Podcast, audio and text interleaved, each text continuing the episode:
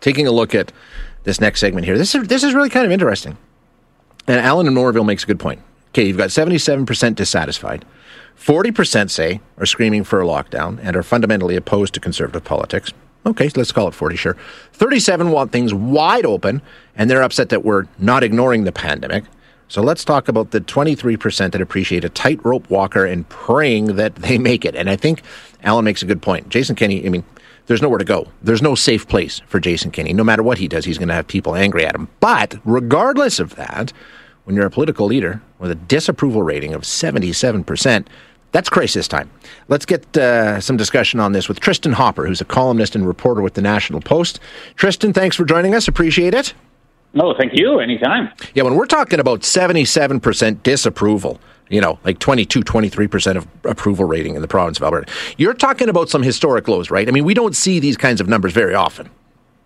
No, not in Alberta. And uh, usually, I mean, at any one time, there's usually one province in which someone is in the low 20s, but that's usually the premier that absolutely everyone hates and is on the end of their career.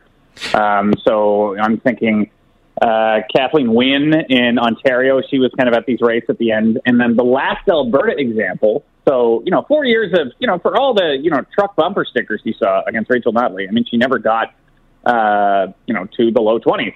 Uh, the last time this ever happened in Alberta was Alison Redford. Right. That's 2014, and that was just before uh, she resigned. So, uh, y- you know, um, you know, it's a credit to Albertans that they make it difficult uh, for for their politicians. Uh, but uh, yeah, it's it's particularly difficult for Kenney. And, and as you pointed out, uh, he's sort of in a unique situation. Uh, you know, just compare him to Doug Ford in Ontario. Doug Ford can just go hide in the lockdown uh, corner of the aisle. He's Yeah. like, oh, everything's locked down. If you go to a, gro- if you like, look, think of a grocery store, we'll arrest you, and that's fine. Um, apparently, Ontarians are fine with that. But uh, yeah, whatever Kenney does, the people are going to be pissed off at him. Now, Yeah. you know, that's not to say there wasn't mistakes made.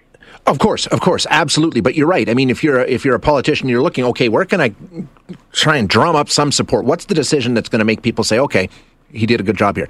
There is he can't point to any one thing because no matter what he does, you've got the people who will freak out if he does anything, and the other ones who are freaked out because he isn't doing anything. So, I mean, that's you know, what like the listener says, he's trying to walk that tightrope, which is a, f- a failed political Yeah, strategy. it, it is very unique uh, in Canada. So, uh, I mean, during the federal election, uh, it, it briefly became a national news story that there was this sort of opposition to Jason Kenney. And I think the uh, the supposition uh, across uh, you know most of central Canada, so Quebecers and Ontarians are like, oh, they hate him because you know the hospital rates are going up and he didn't lock down enough. Yeah. it's like, well, that's true to an extent, but actually, a lot of this pushback, um, in, you know, particularly in the last weeks of the election, was from the other side. Uh, you know, we trusted you not to lock down, not to put in vaccine passports. You did that. You lied to us. So the thinking, and I've, I've said this from the beginning, he's got to be thinking, okay, but the election's still a ways away.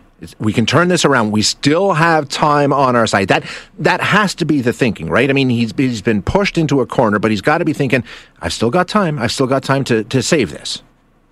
Uh, yeah, of all the of the politicians I have encountered as a national reporter for the National Post, uh, usually when you meet them face to face, it's actually you know surprising how not tremendously with it or smart they are. Um, that has never been the case with Jason Kenney. No. Whatever you're thinking in your head, he's like three steps ahead. So, um, I mean, it was always a joke that you know, like Trump was playing fourth dimensional chess, and he you know, he, he had a plan that you hadn't even seen. That's actually usually true of Jason Kenney. So, I imagine, I, maybe it's not going to work, uh, but I imagine he's got some sort of very elaborate plan um, to stay in power that none of us have even considered. Um, so, you know, that's not a tremendously good answer, but uh, yeah. No, I think you're right. I, I think he believes there is a way out of this. Is bottom line. Oh yeah, yeah, yeah. I think uh, I think where your average politician would be legitimately panicking. Uh, he's thinking like, well, yeah, he, he's thinking of all those sort of numbers and, and calculus uh, and other type things. Uh, you know, if, for all I know, he's you know he's just Nixon in 1972 and just you know panicking and you know, Right, yeah. shuffling around. But uh, that's my assumption. And the problem he faces, though, Tristan, is okay. He can he maybe he can get the popular vote back on his side, or at least get himself out from underwater here.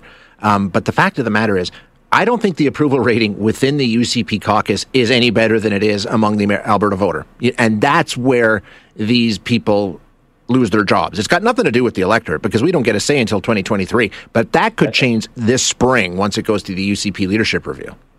Uh, yeah, and again, uh, you know, very proud of Albertans uh, at this point. That uh, you know, I, I never liked the idea of a politician, you know, being comfortable in Yeah, their position. yeah. Whenever I saw Rachel Notley, she just looked beleaguered, you know, just tired and you know, uh, uh, put, put upon by being premier of Alberta, and that's what you want for your you know people in positions of power. You don't want it to be too comfortable or nice. Uh, so yeah, it, that is true. Uh, he is going into a caucus room, and this is not uh, groupings of yes men. This is this is the party he founded. Uh, nobody thought it was possible, and after only three years, uh, you know, he could be fired from the party he founded. The other thing you pointed out was, you know, typically uh, his his posture from day one has been big bad Ottawa is doing all these horrible things to Alberta and making it so hard on Albertans. And then this week, Yeah. lo and behold, the Liberals go and say, we're going to stand up for an Alberta based pipeline. That doesn't help. I mean, it helps, but it doesn't help his stance. Uh, yeah, yeah. It's it's it's always great when, uh, yeah, yeah. Ottawa is treating you like garbage. Um, so hmm, that's that's a shame. Yeah, it'd be better if Ottawa was like, well, we're going to shut down this pipeline and all the pipelines. You're all going to work in you know solar panel plants in New Brunswick um, or something. So. Uh, yeah, uh, the stars have aligned uh, in a variety of ways. Yeah. Um, because, because again, if you go back, you know, time travel to two years ago, uh, Kenney's thinking like, oh, right, I, I know how to run Alberta, uh, but I don't know how to run a, a novel pandemic. Sure. Um, so I think he tried he tried something unique, uh, which um, you know, full credit, it was a bold choice uh, to sort of you know reopen early and drop extraordinary measures. And uh, you know, I, I, there's there's certainly criticisms. I'm sure people are are yelling at the radios, but um, I think this has been a pandemic in which um, you've seen a lot of politicians, you know, very willing to you know compromise you know entire sections of their economy, you know, parts of Yep. the service industry, just because they didn't want to face the face the risk that they could become a Jason Kenney. Um, so, uh, yeah, if if this does turn out poorly for him, and he is not going to be the premier of uh, Alberta for much longer, um, yeah, at least he gambled on something that I, I do think tried to minimize harm on all sides and wasn't driven by political expediency. We'll see. We'll see. It's uh, it's not over yet, but it, it could be getting close. Tristan, thank you for your time today. I appreciate it. Thank you. That's Tristan Hopper, who is a national columnist and reporter with the National Post.